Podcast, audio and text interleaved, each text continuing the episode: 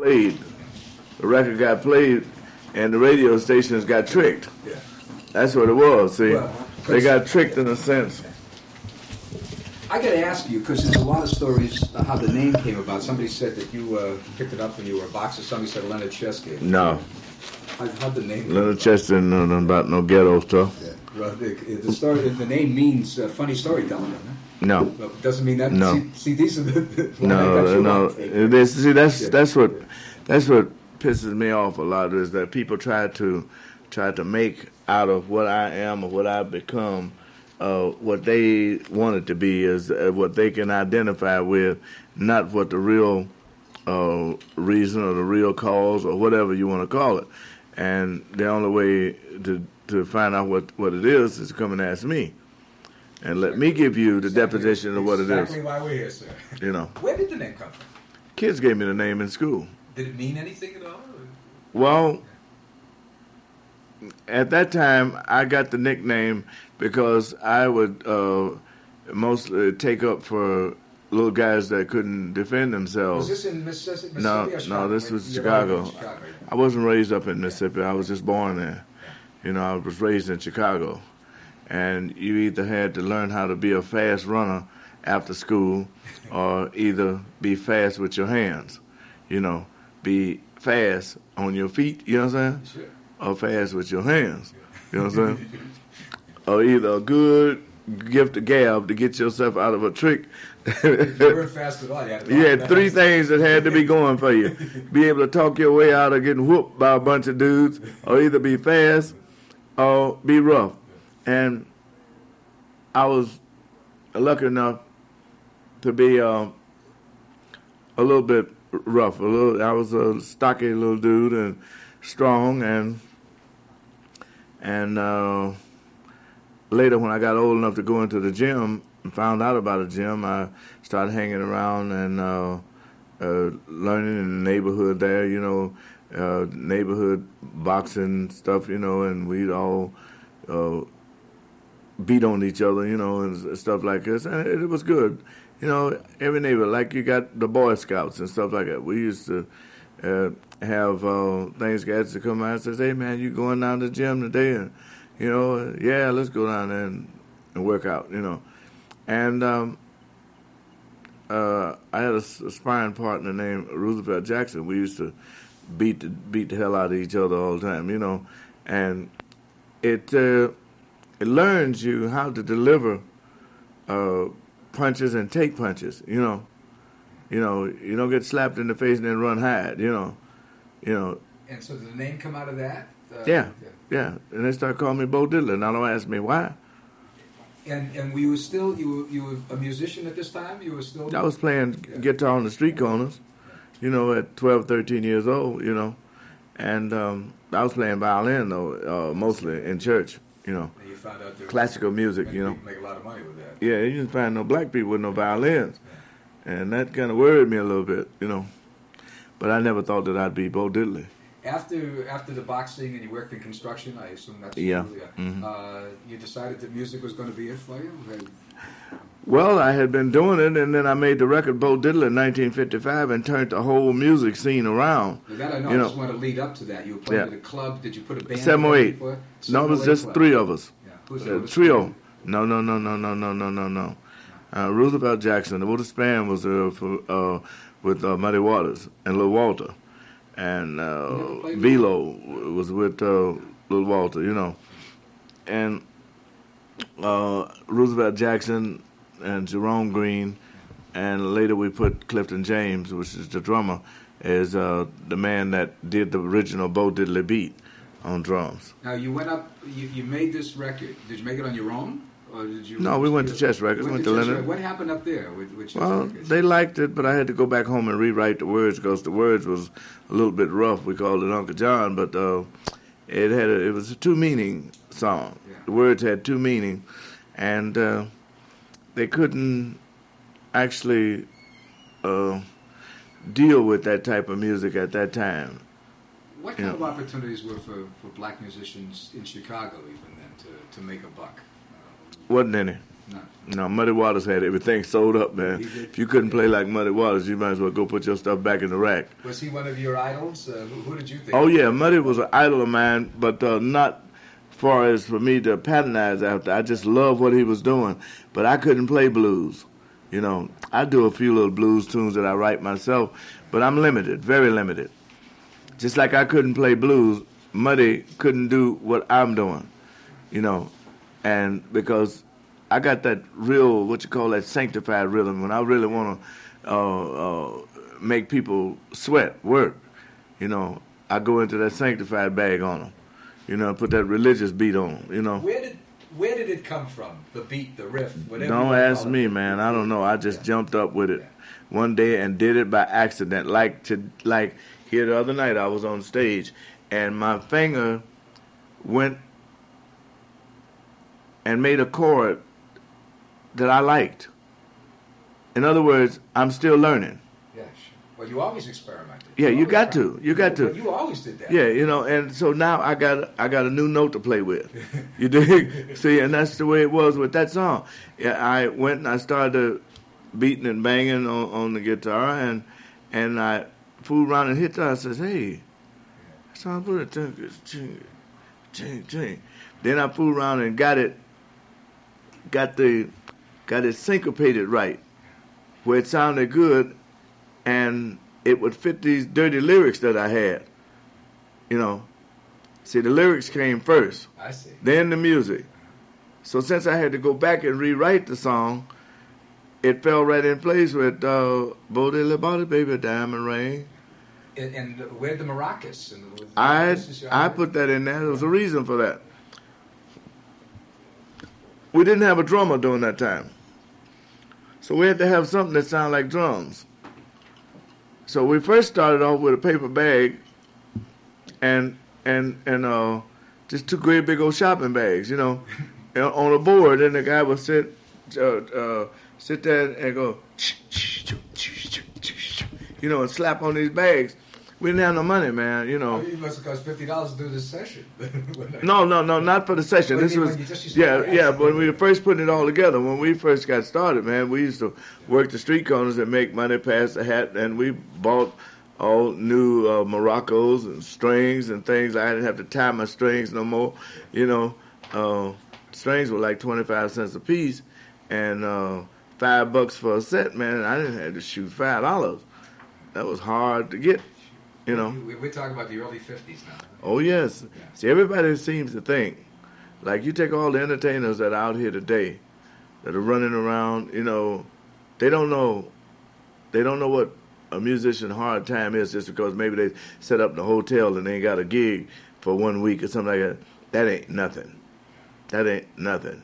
It's when you have to tie your guitar strings uh, together, break a piece off of another string and tie it to another other string in order to make it long enough so that you can practice or either go and try to make a dollar somewhere.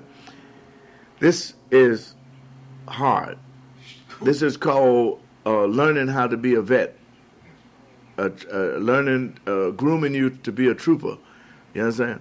And the entertainers today uh, have walked on the threshold that me, the Platters, Chuck Berry, Elvis Presley, you know, Carl Perkins, Little Richard, and Muddy Waters, and Little Walter, you know, the Shirelles, and, and you know, the Supremes, and all these. They have walked out on this threshold that we built. You understand? Sure. We put it where is that all they have to go out there and the the, the, the, the fruit is already ripe. You know what I mean? We planted it. And then we were ran off of the field. I want to get into that too. I, I, I want to get back to you made the record, and now how's it feel to have your, your record on the radio? Remember? Sounded funny Yeah. because I was one of those people that didn't trust anybody. And um, I am kind of sorry that I did uh, drop my guard because when I started trusting uh, people in the in the in the record business, uh, I didn't know what was going on, but something was going on. You mean they did something with your record? Uh, No, the, the, the, the, the money wasn't right. Oh, oh, I was going to ask you about that too. Uh, Yeah. How, You know, how uh, off you felt you the, the money wasn't right. I, I, I wasn't that good at at figures and all that kind of stuff because I dropped out of school at an early age. But uh, you don't have to be uh, that good at figures to tell that you've been had. yeah. You know, and when you know when you say you look at it, say say, oh wow, the record's selling all over this big United States of America, and how many people we got in this place? So we say maybe 200,000, 100,000 people uh, are buying a record for one side. Then a 100,000 is buying it for both sides, or 50,000, you know. They said, well, how much money that might bring me? You know, you start wondering, wow, that's a lot of pennies. You know, so where's mine? And when you don't see any pennies, then you know you've been had. you didn't make any money on that record. No, I ain't got no money. I've got no re- money from Sugar Hill. You know, All these I years. won't- ain't you got no money, but they gonna pay. Wow. I, See? I was gonna, I was gonna ask you how exploited I had no money. you felt you were, but you, you really never. I haven't seen no money. Before the accounting. No money. Yeah, I just wanted to ask before the accounting, uh, what No do to your life? money. Well, what do to your life to have this hit?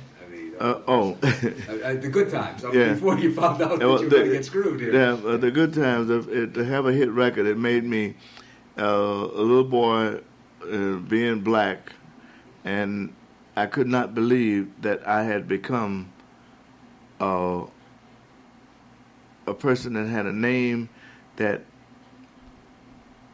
may grow into something as a monument, or it was just a fad. It's here today, gone tomorrow. Uh, but we're looking at 30 years. Well, we know it lasted. Yeah, we're looking for 30, looking at 30 years, and it makes me awfully angry to see people, you know, to hear people take my idea. But this is America, and maybe these are the things that happens in America, and uh, with all of the red tape and stuff. But I thought that a man uh, develop a Cadillac, that Cadillac belongs to him. I can't go out and make cars that look like Cadillacs and expect General Motors not to scream, you know. And if they scream, you bet they're gonna get some action. But you're not as important as General Motors. You're not as important as Ford Motor Company. You are just an individual that happens to make people that work at General Motors, the people that own General Motors, you make them happy. You make them laugh, but you're not, that one little thing is missing. What's good for the goose is not always good for the gander. doesn't travel. You know what I'm saying? So what I'm trying to say is that uh, what has happened to me and hundreds of others that are in the same vein that I'm in is that the uh, injustice that was done, I don't see how it could have been happened to us in this great land we got here, in this great country that we got here. I feel that the government should help us because we can't get nobody else to help us. Because I feel that these people ripped me off, they ripped off the government. Because if I ripped off somebody for a lot of money, I wouldn't pay taxes on it. Why should I pay taxes on it if I stole it? Those guys are bankrupt now. aren't they? Should- No, they ain't bankrupt. Didn't they declare? No, no, no, no, no, no, no. They keep selling here and, and hiding under here and hiding over here. Did you And- ever make any money when? when no, when I say all? when I say I made no money, that means exactly what I said. No money. I'm a man. Uh, I I got a statement. man. I got a statement from Sugar Hill Records not too long ago that claim I owed them. I think it was uh, one hundred fifty six thousand dollars. When I left Chess Records, I owed them one hundred twenty five thousand dollars. So somehow they. So now something wrong here. You know, something is wrong. what, who had the publishing of your songs? Oh, Arc Music. I'm not worried about art. Arc is They- they- that, that's that's. I sold the stuff to Arc. Uh, see, yeah. see, I was at one time uh, picking at Arc to try to get to chess. Yeah. You know, but Chess is the one that I really wanted because I've never seen any money from them. I sold my stuff out to Arc Music, and then they, at at one time I was up. I thought maybe I hadn't gotten paid up to the date, but uh, I just left that alone uh, because uh, I feel that Sugar Hill Records is liable Yeah. for any monies up until they sold to MCA. Uh, you know, on me all over the world, my stuff All is selling yeah. all over the world now, and somebody's going, to somebody should do do the right thing. I shouldn't have to go and embarrass who I thought was my friends was Sylvia and Joe Robinson. I thought they were my friends. I wrote Love is Strange for them. And I thought if they were going to get anybody, it wouldn't be Bo Diddley. You, you understand what I'm saying? And I, now, evidently I was wrong. So now I'm out for, out for, whatever for, for what, I'm out to get somebody. So I want, I want what's due to me because I've been deprived of a lot of things, you know, because of that. And I am the first dude that started all this this crap. That's what I want to talk you about. know, What what was there in the music that you think that if you had to look back at a perspective that so influenced all these English kids and so influenced surfers? Well, let me let me let me let me let me let me run it down to you exactly what happened in America because you might not be aware of it. When I started in 1955, and remind me, uh, uh, remind you, you're the first one I ever uh, explained this to on a tape or in person as a writer or whatever. Um, I made the record in 1955. He started to play it, and everybody freaked out. Uh, Caucasian kids threw Beethoven in the garbage can. Kids were hollering, Hey, I like that. I want to play a guitar, Mama. Parents are freaking out because they've had piano players in the in the family for hundreds of years. Your uncle was a great concert pianist. And well, you want to play a guitar? Yeah, Mama, I want to play a guitar. I want to sound like that cat that, that that is. We don't want that black music in this house. Or we don't want that junk in this house. So the kid sneaks off, gets him a guitar, learns how to play it. So here they come. Okay, but now in the meantime, I can't get my stuff played. So what happened is, this is what happened in between what I just said. So Leonard and them say to Alan Freed, hey, what do you think about if we get some white kids that can play guitars and, and sound just a little bit black and let them cover the record? Somebody said, I got the right kid, but he sings country. Let's try him out. You understand? All right. So here they come. They record the record. The white stations will play it. But it's the same song now. Did you get covered? But they, yeah, but they call me rhythm and blues. Yeah. But they call the Caucasian record, white boys, they call them Pop. rock and roll. rock and roll. See, just so long as they could separate it and they could make believe that this wasn't a black record anymore, but it's written by a black dude. But didn't Alan Freed play your records? Oh, yes. He got the same thing a lot of other DJs got bricks thrown at his house Yeah. because it was a new day. See, because the basic thing, people they, they see white people used to try to figure out. They go and ride through the black neighborhood and say, "Man, them people sure is happy. Wonder why they have no." And and juke joints would be just jumping with little bands and stuff, Do do do do do do down. You know, and they be they, they wanted in on it. Did you have any idea that these English kids were Oh, the English kids yeah. came in 1964. Yeah, but they, 62 they been 64. listening to you in the late fifties. Yeah. They had, did you have any idea how popular No, music I didn't even know how to get overseas. Yeah. I didn't even know it was a way to get over there. When's the first time you ever went over there? Sixties. See, yeah, I thought Detroit, cross, cross Lake Michigan, was England. that was the end of the world. you fell off. when you were- I'm serious. No kidding. I didn't know Detroit was over there. When I found out Detroit was over there, I went over there with Dizzy Gillespie. Somewhere we went. We played at the same place. On we went over on a bus or something other. Well, after you had your hit, the hit records, d- didn't you travel a lot? Didn't you get out there and work? Uh, Yeah, I, w- I worked You used to do different. some Alan Freed shows and the Yeah. Feld shows. Mhm. Yeah.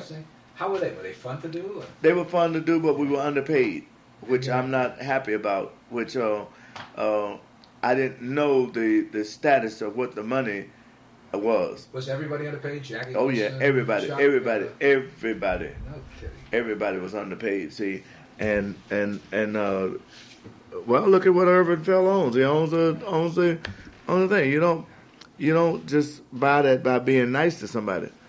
You got to step on a few toes to do what he did, and he stepped on a whole lot of heels and feet. Did you guys ever talk about it? That you felt you were being ripped off? Uh, no, Why? you didn't know who to talk to. Did you know you were being ripped off at the time, or we felt it. We terrific? no, we felt it. But see, you take like like if you came from a job making forty nine cents an hour, and all of a sudden you're making uh, three hundred seventy five dollars a night for a three piece group. You know what I'm saying? And now you got seventy five dollars for a day after you pay everybody, or one hundred and fifty bucks. You know, you feel pretty good. The bad thing about it is you had to travel. You know what I'm saying? Do you have a family back in Chicago? Oh, yeah. Yeah. And you on the road a lot. Yeah. You got disadvantages in anything you do, especially in show business. You got to be away from home all the time. You got to take care of home, and you got to take care out there on the road too. You got to you got to be two people, you know, and uh, you got to have a pretty good family, a wife, and and and and, all that to deal with what you're doing. See, and um, some of us make it, and some of us don't. You know, God bless those that make it. There was always a sense of humor and some enthusiasm in your music. So obviously, you, you know, while you were bitter on one side, you weren't letting it show in the music. I said you got to be two people. Yeah. See, right now I'm sitting here talking with you, and I got some of the biggest problems in the world that any man ever faced. You know, and uh, but you can't let that. There's no thing. The show must go on. But the lady had this run of records that was terrific, and the, the, the money didn't go up or left the same ad or things like that. Well, it's it's a it's a it's a weird thing, but we we look like in in America we we just uh, let people get away with things like like the the drug people that are getting away with everything today, you know. Uh, and everybody sits around a big table and talk about uh, what should be done and uh, what can be done, what shouldn't have been done, and all that, but nobody does anything. You, your career kind of paralleled Chuck Berry. I mean, you both started about within a year or two of each other. Who started to make records anyhow? Yeah, we were about almost together. It was about six months. I think I was released before Chuck Berry. I think about six months. He came on, I think, '56 with Maybelline. Yeah. I guess. Yeah. Was was that a friendship? Uh, No, I didn't know anything about Chuck Berry. I mean, friends No. later on, or No, You made no. a record with him? No, no, no, no, no, no, no. It was a long time before Chuck and I started talking, like years. Was it that you weren't friends, or you just didn't know each other? No, we knew each other. But I'd rather not talk about it. okay, do that. How about uh, you made some records with Muddy Waters and Little Walter, Mhm. some blues records. Were you friendly with those guys at all? Oh yeah. Yeah. hmm What was the music scene like uh, with all these blues players? It was was it mostly around Chicago? that- Yeah. I knew all these people. You know, I was a kid around them. You know, I was the youngest thing it was around there. Yeah, did you run into Presley at all? Uh, No. Who started about the same time too? Was doing you? No, He was doing your stuff. No, he uh no, he copied me. My he uh, Elvis Presley copied me and Jackie Wilson. He combined the two acts together, and at at at, at the time, uh, he had a good thing going, and and thank I thank God that he he did. I take my hat off to him. the name of the game is make money, and that's what he did. And he was a lucky man. I don't. I haven't seen anybody else come behind him and do that same thing except uh, uh, Michael Jackson and, and Prince. And I still don't think they've stepped in in uh, uh, Elvis's shoes. You know. Well, they say about the only thing original about Elvis was Elvis. I mean, the music came from everybody else. So everybody else. Everybody else. See, he was an original. Yeah. yeah, but see, but it's certain certain people can get away with it. See, yeah. Elvis was a, was a very nice looking young man. You know, and that helped him a lot. It helped him a lot. Had he not been, I don't know what would happen. Didn't you find I mean, with all all the money problems, but didn't you find that it got easy to get your records played on the air? Was after '55, uh, it seemed that records were getting integrated anyhow. Fats Domino, Little Richard, uh, Chuck Berry. Yeah, well, somebody had to start the market because record companies started popping up. Blues was always going, but it was limited back to maybe to Chicago and St. Louis, and that's as far as the record company went. You know, uh, you have to start somewhere. Leonard and Phil Chess used to sell records out of the trunk of their car. You know, it's to try to get them heard. Everybody, they started, and I know this for a fact, with two thousand dollars. You know what I'm saying? I don't know if you ever heard that before. No. I Alan Freed and and Leonard and Phil Chess were very good friends. You know, and they all used to sit up and talk about the money. I know Mr. Chess, uh, old man Chess, uh, Leonard and Phil's dad, and he told me what he gave him, and told him says that's all I'm giving you. Go out and do something with it. And they got together and put their little two grand together and started this record company. How did these two Jewish peddlers develop all these great blues artists? I mean, assign all these. well, artists. well, it ain't no great mystery. It ain't no uh, big thing. It's just that you got to believe in something to do something. You'll never know whether you're going to be a success until you try and fail. If you failed, then you wasn't successful. Did they know anything about blues music? Nah. No? They knew it worked in black neighborhoods. That's just like the cat come through the neighborhood, the Jewish dude come through the neighborhood, and, and that that wants to make money. Because when no black dude do this, They'd rob him. They'd take everything he had. But they wouldn't bother this man. And he'd get him a box full of rings and come through that and sell them for $10 a piece and clean up. Yes, sir? Then he go get him some more and go to another neighborhood until he get him a, a thing. Then he branch out. And that's the way they did it. And they, uh, they had their two thousand bucks and they used to go through the South and sign bands. Did they too? No, I don't know about going through the South signing nobody. Yeah. Maybe the South Side of Chicago, you know, but I don't know about going down south. But, but, blues players were all around Chicago, and they were the only ones there to, sign I guess. Yeah. Uh, did you know Jimmy Reed? Uh, yeah. And, uh, mm-hmm. Some of those people. Did you ever jam together with any of those players? Yeah. yeah. I played with them on gigs. I don't jam. Yeah. I don't practice and, and sit and jam with nobody. Uh, then the English thing started to happen. Yeah. And all of a sudden, was this a big surprise to you to hear that the Rolling Stones or somebody else was making records you were saying? No. No. Uh-uh. No, I just, uh, some of them could have did a better job, but uh, the Stones did very good. How about the Yardbirds? They they, they did all right, you know. But see, you're talking about yeah. they you talking about a lot of money that was made from these records, you know. Yes. And again, nobody made any money on this side, on your side of the fence. No. When did you first go to England? 1962. Yeah, and and you there you were a, a big star. Uh, any money then? No, no money then. It, it's hard to believe. You could I know it. It sounds funny. It is funny. No, it's not. It's not funny. I mean, it's, it's no, no, it is. It, it's funny because uh, you you you you look for people. You you trust people, yeah. and that's the worst word in the dictionary. Trust. Well, you started also working a lot uh, in some of the revival shows too, didn't you? Uh, Oh, that came here lately in this last seven. so- Yeah. But uh, what about England while all this was going on? Did you feel that your career was bouncing again? Uh, you No, no, uh-uh. Just continuously worked here and there. Did you play with the Rolling Stones? Uh, Oh, yeah. Went on tour Mhm, with them? yeah. I'm, I'm afraid to ask you. Did you make any money? Oh, I, I got paid for working on on, Sure. on gigs. Yeah. I'm just, I'm talking about money Money. residuals. I'm talking about residuals. But you had sold off your publishing. Uh, you're never going to pay for your own records. And uh, they don't pay you when they make a record.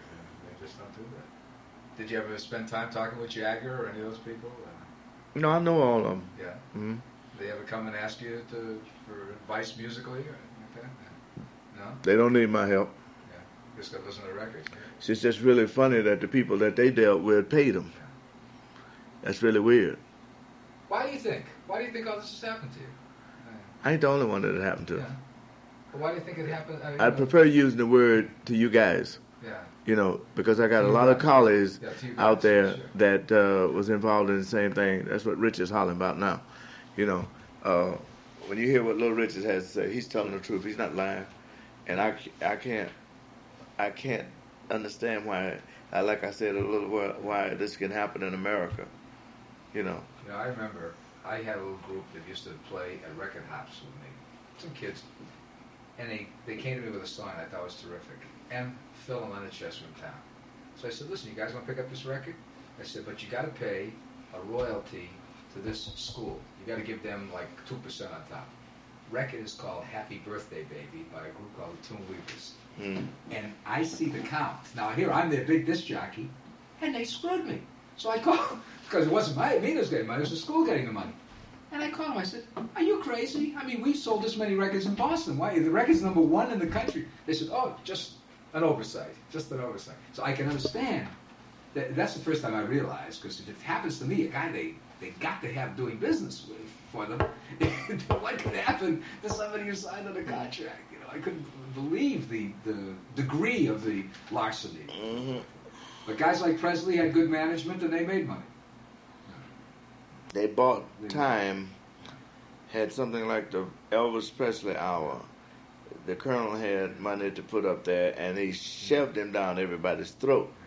You know, he didn't e- ease down; he was shoved because the people that were dealing with me didn't have no money to push my stuff, and probably I wouldn't have sold no way because first of all, we had that black and white thing going. You understand?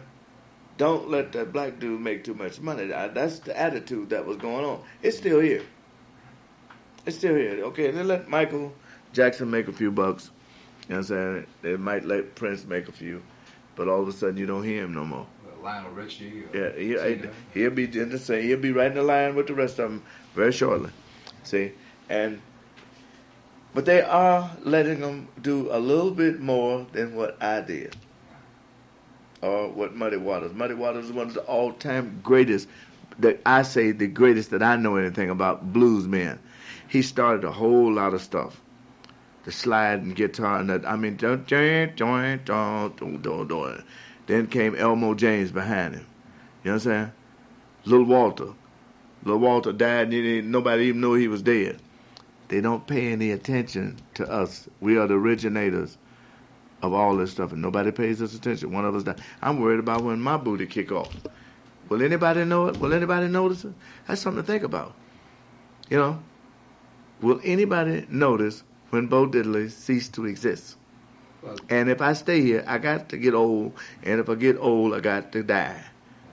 You know what I'm saying? So, will anybody recognize that the man that started rock and roll in the beginning, which Alan Freed named at the Paramount Theater, will anybody know and do all this? You know, I don't want all this praise, but just recognize that a, a good dude is going to rest. you don't think you don't think that you've made a mark strong enough? I don't believe so. Not. There are people that are bigger than me. Muddy Waters started before me. There's nobody out there I've heard play blues that even comes close. that can't even carry his guitar. You know what I'm saying? The only other person I know is B.B. King. And BB's a baby on the muddy. But uh, he's a he's a great man, but he's a baby on the muddy. You know. Muddy's king. huh? King of all. all Well, in my time, from coming from 1943, 1940, all back in there, when I heard it, you couldn't get in Chicago. Now, just how bad do you need to be that you can't get a job in Chicago because Muddy Waters got every club sold up? Did, did Muddy sell a lot of records? Oh yes, sold a lot of records. Lil Oh, Walter yeah. had some hits. Oh, yes. Muddy Walter died. Nobody even know he was dead. Yeah, nobody announced it. Said we done lost Muddy Waters. We done lost uh, Lil Walter. You know, fifty people said, "Oh, Walter." You know, uh, this is a hurting thing. You look at yourself and you says, "What am I killing myself for?" And I might not be making no money out of it, but maybe one day when when I decease, maybe they'll wake up and realize that they lost. You know, the only people that will realize that you gone is the people that's making my records and repackaging them. Get your Bo Diddley records now because this is the last of them. Blah blah blah. They'll sell the hell out of them because why? I am no more. That's their their uh, uh, uh, thing, uh, uh, showing a respect for me. Same shit they did to Elvis. But they treated Elvis like he was God. That's cool. He, he was a big man. But your perception of, of yourself is, uh, you know, I, I'm an outsider. You're Mhm. Libyan. I, I say here's a man whose music has influenced so so many people. But look what I've seen go down with people that I admire I know that. that is, is bigger than me, had more hits than me. You understand me? It's what I'm trying to get you to see. But you're influenced. I mean, just all you'd have to do is play that riff somewhere, and there are millions of people. I don't see it, baby. you I don't see it. I don't see it. I I can't don't. do anything about the money, but I gotta tell don't- you. I don't see it. I don't see it. My fans might remember me. My loyal fans. You understand? And it's because that I might be fresh on their memory from something that just happened, a video that's going on today. But seven years ago, if I'd have kicked off, nobody did. Somebody says, "Oh, I got people. I already got people saying, oh, oh, uh, I thought you was dead. You know, you still here? That's that's kind of gruesome talk about you're dying. You're not going to die. No, I ain't planning on dying. I ain't going. die. I'm just saying. I'm just saying the way that people um, Don't- uh, don't- show respect. You know. you find audiences really turned on when you step out on stage? Oh, now I'm. I got a new generation under me now. Yeah, well, that's, And this is great. Man, I mean, you know, here it is, another crowd just finding Yeah. Bo Diddley again. You know? That's right. You know, but which crowd will it be that that uh, comes and say, "Wow, I hope you've gone to a, a better place," or something like that? I think about that all the time. What was what was the best time for you in these last 35 years? What's Ah, I don't know, man. It's just weird. was there a time that everything was terrific? I mean, before you. Yeah. hmm I gotta go somewhere in a minute Okay, Mhm. Just. before the store closed. Yeah, okay, I just. Was there a time that was better than some other time for you? Yeah, but I can't pick out when. All I know is that uh, you know I I dig.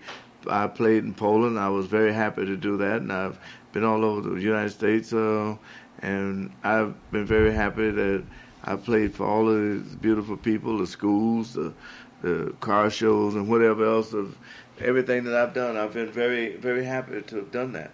You know, I love people. I've been to Australia, and I love it over there. You know. And you've written some terrific songs and played some Oh, yeah. great records. Got some more coming up. Well, I hope so. Thank you for the time, man. You're welcome.